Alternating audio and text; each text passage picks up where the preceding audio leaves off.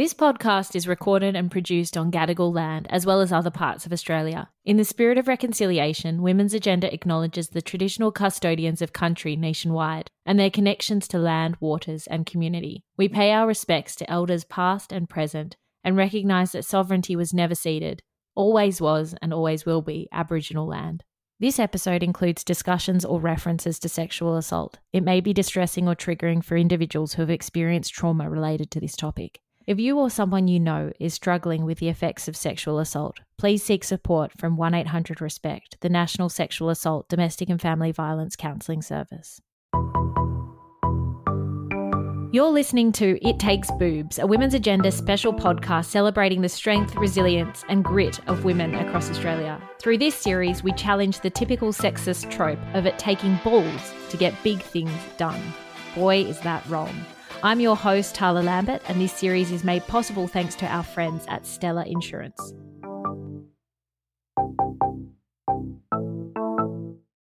Sam Gash knows that it takes boobs to carve your own path. As an endurance athlete who has traversed the world on numerous long distance expedition runs and adventure races, Gash uses her significant platform to advocate for various causes and remains a leading ambassador for Global NFP World Vision, in this episode, Gash shares more about the catalyst for leaving a career in law for ultra running, finding power in moments of immense vulnerability, and recognizing that biting your tongue and being a good girl for the sake of sponsorship simply isn't worth it. Uh, Sam, thanks so much for speaking with me today and being on the podcast. I, I want to start at the beginning because your journey as an endurance athlete has taken you across numerous challenging terrains and pushed you to your limits. Um, I think it's fair to say. Um, it's not exactly an easy life and career choice. Um, can you take us back to the moment that sparked your passion for this path? Yeah, I'm so excited to have this chat. Um, we've done so many articles over the years, so it's nice to be able to kind of see each other face to face.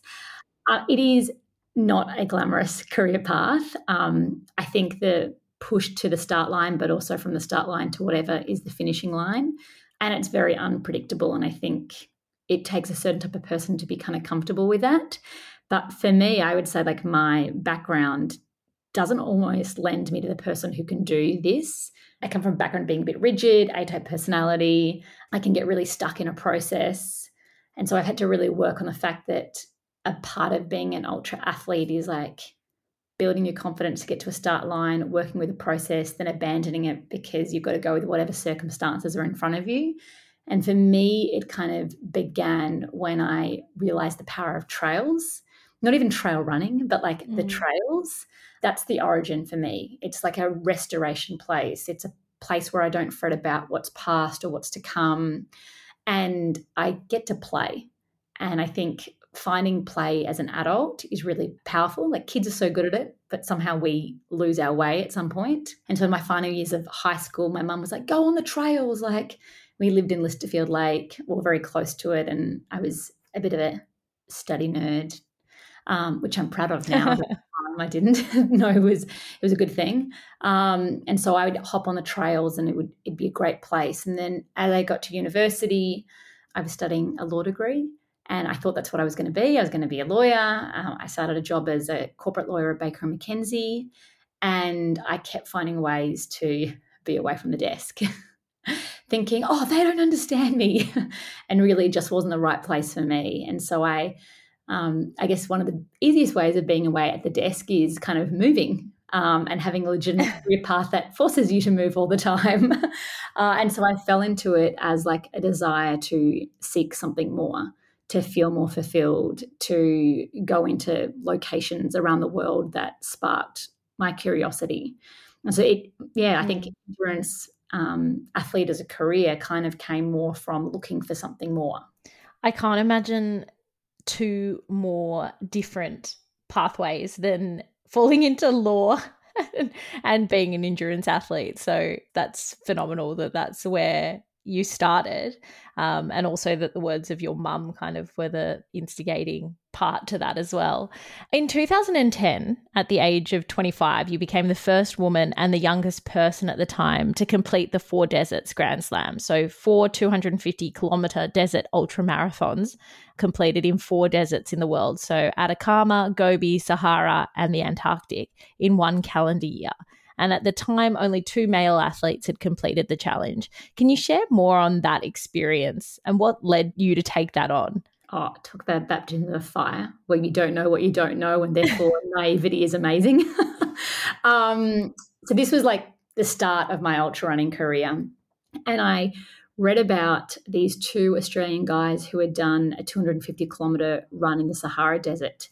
And so, like, I read about that and I was really intrigued. And then I jumped on this website called the Four Deserts and I started to follow athletes taking it on. And they got to write a blog each night um, as they were doing this stage race. And I remember not knowing anyone doing this, these people from other parts of the world, like South Africa and, you know, all different parts. And I was captivated by their stories because it was so raw and real because they were writing as they were still in it.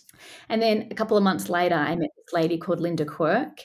She was an American, she was in her 50s. And I met her in Melbourne as she was doing the Melbourne Marathon as a part of like a series of events she was doing. And I was doing my very first marathon. And for me, that was the pinnacle. Like that was endurance sports. Uh, and I met her and she told me that she was doing these four deserts races the following year. And I was like, oh, I've heard about this stuff. Like it just kind of seemed to all come together. And I was so inspired by her that I decided to sign up for one of the events. And it was like a massive leap because I barely finished the marathon. So to then kind of say, oh, yeah, I'm going to do essentially six marathons in five or six days seems like you know catapulting yourself into the unknown um, but I like to put it mildly. Yeah, take it just you know it was it was a big thing. I didn't know what I was getting myself into, and I think that helped signing up. And then I got there, and it was harder than I could imagine, but also more liberating than I thought. And but that was meant to be it. Like I was meant to go back to being a law student, kind of progressing on the pathway. I just got my graduate job at Baker and McKenzie. Um, it was already a big deal to take off that time from uni, but I realized that no woman had ever done all four, and I just was like, I want to know more. I want to feel more, and I just somehow like pulled the pieces of the puzzle together to make all four happen in a year. And I say it like it happened so easy. It was like I managed to make the next one happen and then the next one and then the next one. It was like a lot of leaping frogs. But there was a good dose of good timing for me, a bit of luck. And the reality was like just pushing really hard because I knew this was a point in time where if I just kept grinding and like trying to get a sponsor and just keep showing up, that maybe I could make this thing happen out of nowhere. And I, I do think that's one of my strengths. I think I can create something from nothing if I really, really believe it and I back myself. Um, that that's the formula. I've got to believe in it and I've got to back myself, and then I do the hard work to make it happen. I want to just draw on a point that you made there. Uh, you made there just about finding a sponsor to make that happen, and we've obviously seen this big moment around women's sport in recent times. But how easy or challenging was that process in actually finding support and people to back you, companies to back you to do that? Oh, this is like 13 years ago. It was really hard. I mean, I can be persistent, and I think you need to be, and you have to be comfortable getting a lot of no's. Uh, my very first sponsor was my university, and I told them that I was an athlete representing Australia. and I thought it was kind of true because I did put a. It national- is true. It was true in the sense that I did get a nationality patch on. So I was like, well, there's the Australian flag. Um, but it's not like I was an elite athlete, and it's not like ultra running at that time was an elite sport. I wasn't classified that way, but my university backed me and helped me with my registration fee, which was incredibly expensive for anybody, but definitely a university student, kind of pulling dollars together to make it happen. Um, and then I paid for my way to get there. But after I did the first race, I was like, oh my gosh, I've got to go back to the drawing board. Like, there's, I'll pull in as much of my own money and I'll work really, really hard in between. But there was a gap between like what I needed to make it happen and what I had. And I will say right now, for anyone listening, I do think there's power in putting your skin in the game. Financially committing to making your dreams happen, I think, is a really powerful motivator to push you when it doesn't work. If you get it all paid for by a sponsor, sometimes you haven't like invested fully. Mm. Uh, and so, like, I always do back myself as much as I can. And then the next part is I just, I think I wrote to over 100 different companies. And I just went from head to toe. What are all the different brands that might get involved? And then I, I thought about what was my uniqueness, like what was my unique proposition in this thing. And I was like, you know what? What's unique is that I'm like an everyday person who comes from a background who, who wasn't sporty, but believes this is possible. I'm going to represent myself as the everyday person doing a grand, big adventure that most people would rule themselves out on because they consider themselves to be ordinary. And that was my angle. And a brand came on board who liked that positioning. And then we started a relationship. But they said, We're not going to pay for your next registration until you finish the race before. So it's not like they laid down all the rego, they did it like incrementally because I think part of them they thought, made you work for it. Yeah. I mean, they thought I might not do it. Um, and so why would they put their money down? Mm, mm. Uh, and so that's how it worked. But I mean, it was a lot of bit of soul searching and what was my proposition, what could I truly speak to, what would be authentic, and then finding the right partner. Since mm. then, like there's times when it's really, really hard. Like when I decided to traverse India from west to east, I had had a lot of credibility to that point um, with the projects that I had done. And it was really, really hard. I was a woman running in a country where people deem it to be possibly unsafe it was harder for people to think, oh, we can get behind that and not to be like, oh, we're supporting a woman doing something dangerous. Although at the time there was a man who was doing it from north to south. And it was amazing to see like the government get behind him. Mm. Like it was like so many doors were being opened. And it felt like I was literally pushing a boulder. Mm. Uh, and at times you just wish it was a little bit easier. But if you back yourself and keep going, like momentum counts. All in all, it's hard. I speak to a lot of female athletes, particularly in the endurance space. It's really hard to get, not only is it hard to get credibility, to get the support, but once you have the support, it's hard for people to get hard to get media attention and it's hard to get your story out. And I find a lot of women are doing these things not just for themselves, but often for reasons beyond themselves. And that's still not good enough. Um, mm. so it's hard. Mm, mm. Do you feel like that is shifting in more recent times? Some in column A and some definitely not in column B. Um, you know, it's great seeing the Matildas get the support over the last couple of months. I mean, I wonder if they'd lost their first game. Like, you know, would you know you have to kind of get success on a national, international level for it to work. I mean, they're the pinnacle. Like, hopefully, they would have the acknowledgement of the country and the support. Um, but if you're talking about other types of local sport or, you know, individual women pushing boundaries and pioneering spaces that they haven't typically belonged in, it's still really, really hard. And it's not just a male female thing. Like, you've got to remember also sport typically has been viewed more from a male perspective. So guys do typically get behind guys doing sports. It's less familiar for them to watch a female doing it because it hasn't been the norm. And so the way I see it is like you've just got to keep showing up. More women doing it, and then more women acknowledging other women doing it and not feeling threatened because they don't want to do it. It all counts. And so I remember when I, I did a project across Nepal last year, it was so challenging to get media attention simultaneously Nedd Brockmann's running across the country mm. and it was like the most viral campaign ever and it mm. was amazing and his story was incredible and he deserved that attention But I knew a bunch of women who were doing great stuff at that time that couldn't even scratch the surface of that kind of exposure. Mm. Endurance sports require immense physical and mental resilience. Could you share a pivotal moment during your career when you had to overcome something mammoth? In the context of this series, I guess, um, what is your most memorable it took boobs moment? Oh, um, oh, it's a pretty vulnerable story to tell, but I think given the context and the women listening to this, like I was doing a race in Egypt. I was running um, part across the Sahara Desert. And on day one of the race, there was like it's very remote. There's no one around. It was sand dunes and sand dunes just cascading all the way around you.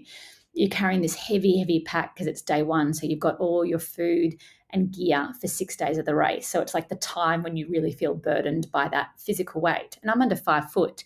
I'm carrying close to 25% of my body weight on my back at the beginning. So mm. it's like it's like a running tortoise. It's hilarious.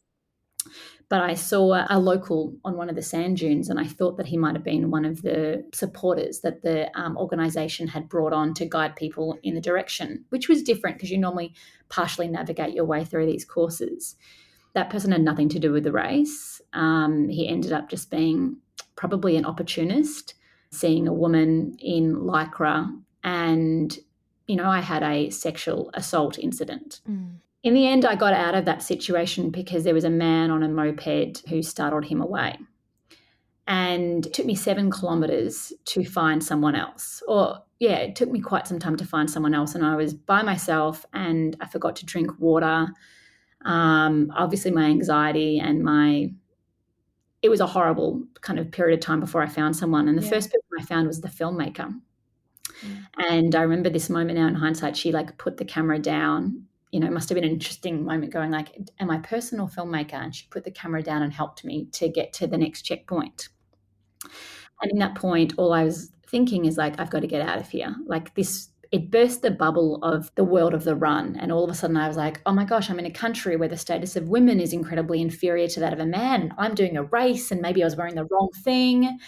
And all this stuff was going through my head and I was dehydrated in the end, I took a pause. I, I took 45 minute pause and I had pulled out of the race.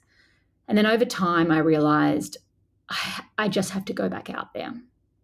I have to go back and finish the last section of the race and turn this story not into where I let someone who I would never ever see again control what this experience is going to mean to me, but for it to be something that I can be proud of.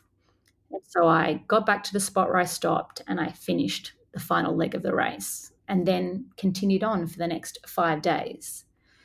And so I would say, like, that's a very defining moment for me where we can't always control the things that happen to us. Oh my God, we, we so can't. But we do have power over our responses to these situations. And we don't always act perfectly in the moment. And I think if you give yourself the the benefit of time in fact, momentary pause is really powerful to help the overwhelm reduce and to allow you to realize you have so many options at your disposal about how you want to go forward. Um, so that's been a massive lesson, like from something that could have been horrific. It's something I carry through to me for the positive. It leverages me forward in everything that I've done mm-hmm. since then. Mm-hmm.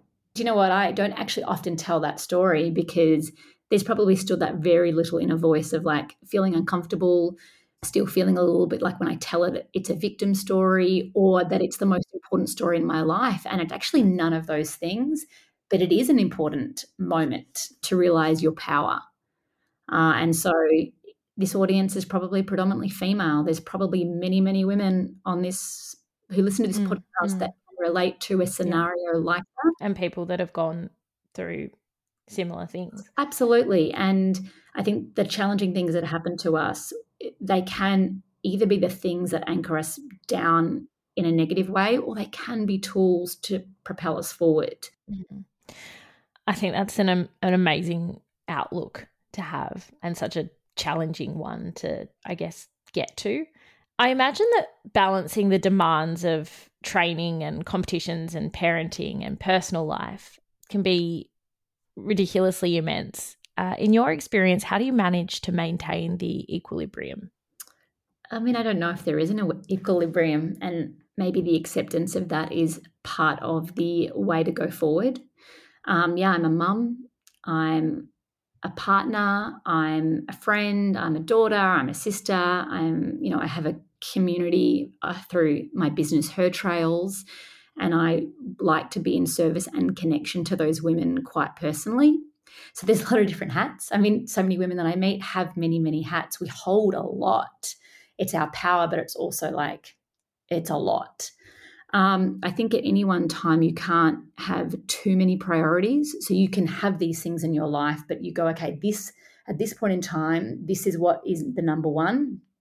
And the other things hopefully can complement.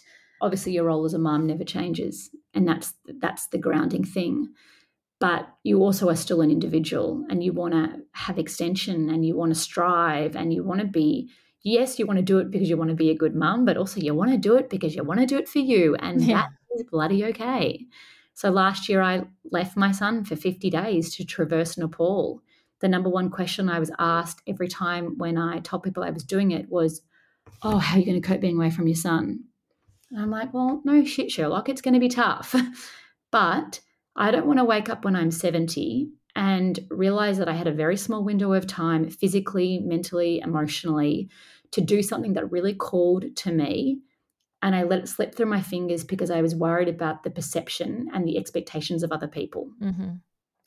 And it's hard because, of course, I'm pulled too. Like, I want to be physically with my son. He's five, he's the most beautiful soul. But I also want a journey. I want to mm. Stretch myself. And sometimes that identity. yeah, like it's so important to me. You know, I didn't have a, I wasn't a mum till I was 34. So I still want to honor the version of me you know, that sits beside motherhood. Um, it doesn't it doesn't stop me being a mum. It just can look different for that window of 50 days. Um, and I took my son with me before I actually went on that traverse. We went to Nepal and we did like a one day trek together. So my four and a half year old and I like traversed the Langtang Valley, just the two of us, and I had a Nepalese guide and a Sherpa, and it was insane. And I would say at least four times a week, Harry brings up that time. Like it's just like formative bonding. Um, and if I wasn't doing something like that for myself, then I wouldn't have thought to kind of how do I combine him to have extension. Um, so, all in all, I would say it's hard. There's no formula that works for everyone. Know your tribe of women specifically who uplift you to be a version of yourself for yourself. The biggest criticism and dialogue that you'll have is probably within your own head. You know, everyone else might say something, but the the hardest stuff you've got to wrestle with is you. Mm. Um, and then I would say, like, yeah, one day at a time. um, yeah, I think hard. as well as a five year old boy uh, and your mum's an endurance athlete, I think there's no, possibly nothing cooler in a five year old boy's brain. So I think what he'd get out of that as well is significant. Yeah, and I still wrestle with the fact that so I do a lot of sport with my son. Like I take him mountain biking and all that stuff, and I still have him say to me, "Oh, but my dad's my coach." I was like, "Your dad's never been on a bike with you," and it's just it's funny how like how do they get it so early? Like, you know, he has a mum who's so active, and even with that exposure, somehow he hmm. still. Mm. Um, is experiencing something that tells him it should be the male figure in his life that's his coach so it's just it's very interesting for yeah. me to watch it now like it's just it's interesting like um you know we still have a long way to go and even with great role models we still have to talk about it a lot yeah I have a three year old son and I encounter similar issues. So I, I empathize entirely. Uh, how has your career as an athlete shaped your perspective on life, resilience, and, and the pursuit of goals? I guess you just spoke a bit a bit about that just now, but you know, the personal growth of of the pathway that you've taken. I think the biggest thing is you shouldn't let your past experiences or the invisible rules that you create impact what you perceive that you can do in the future or what you can do in the now. Um, I think I've spent a lot of time trying to recraft the narratives that I possibly built up based on how I was as a kid. You're small, you're not strong, you're uncoordinated, you can't do that. Um, and you know, you're scared of heights. And the thing is, like, all that stuff still exists, even though I've constantly redefined it through experience and proven it to myself. So I think you can sit side by side with like fear and concern and anxiety and self doubt. And you can find a way through experience to silence that down and to be the version that you want to be. Um, so I think experience and putting your skin in the game can help you build the confidence to keep showing up to what's important. Mm. Speaking of what's important, um, your pursuits are regularly tied to various causes and charitable efforts, including as an ambassador for World Vision. Um, how do you see the intersection of sports and advocacy, and how has it influenced your journey? Was was it always the plan? Yeah, I think it was always the plan. Um, when I was a kid, I either wanted to be an actress or a lawyer for the UN. Now, I didn't practice law in, in a human rights international space but ironically like those origins of desire for contribution and service which i thought i would pursue through the law i just then superimposed that desire and did it through endurance sports and community And so, no, I think I'm hard bent for that. And I think you get so much through endurance. And I've been able to travel around the world and see how different people live their life. And I am hardwired to connect that with, you know, trying to make an impact, whether it's small or large. And I love collaborating with like minded people with different skill sets. So, like, I know what I'm good at. The reality is, on my own, I can only go so far. And so then, like, partnering with in the largest, you know, international organization, not for profit, World Vision, has been able to help me expand the type of impact that we can have, story tell in a different type of way. I've been able to go to, you know, when I traversed um, India in 2016, it was about exploring the various barriers to quality education that children across India face and how different locations in the country would impact what the barrier might be. So, when you're in Rajasthan, in the west of the country, it's, you know, it's the remoteness, it's the prevalence of the sex trade, it's the high um, ratio of child marriage. And you go into these regions and you you come in there from like maybe the perspective of what I live and think, oh, how can a parent put their child into that type of industry? Then you get there, and through World Vision, I was able to meet those families, and you hear about issues of, well, if we don't get food on the table, through the employment of my child in, you know, the sex trade, we can't support our family at all. Like there would be no food. And you see the challenge of it. Um, it's so complex. And I think understanding humans are inherently wanting to do the right thing. And endurance sports has been my capacity to see that. It also places in perspective like the very chosen suffering that I have as an athlete. Like, you know, it's funny how like it's amazing that I could run three and a half thousand kilometers across India. It was so incredibly physically and mentally hard. And I think a massive driver for me to be able to get up every day and push through that was the types of work that I was able to be exposed to through the communities I had access to. You know, the, the, the thing of putting one foot in front of the other is really easy in contrast to, you know, the experience that other people are having. Um, so I think it's it's tied. It's been really pivotal to the things that I've done. Mm. In a world that often idealizes instant success, um, your story proves that the cut through of consistent long term grit and tenacity. How do you stay focused on your goals during inevitable moments of doubt?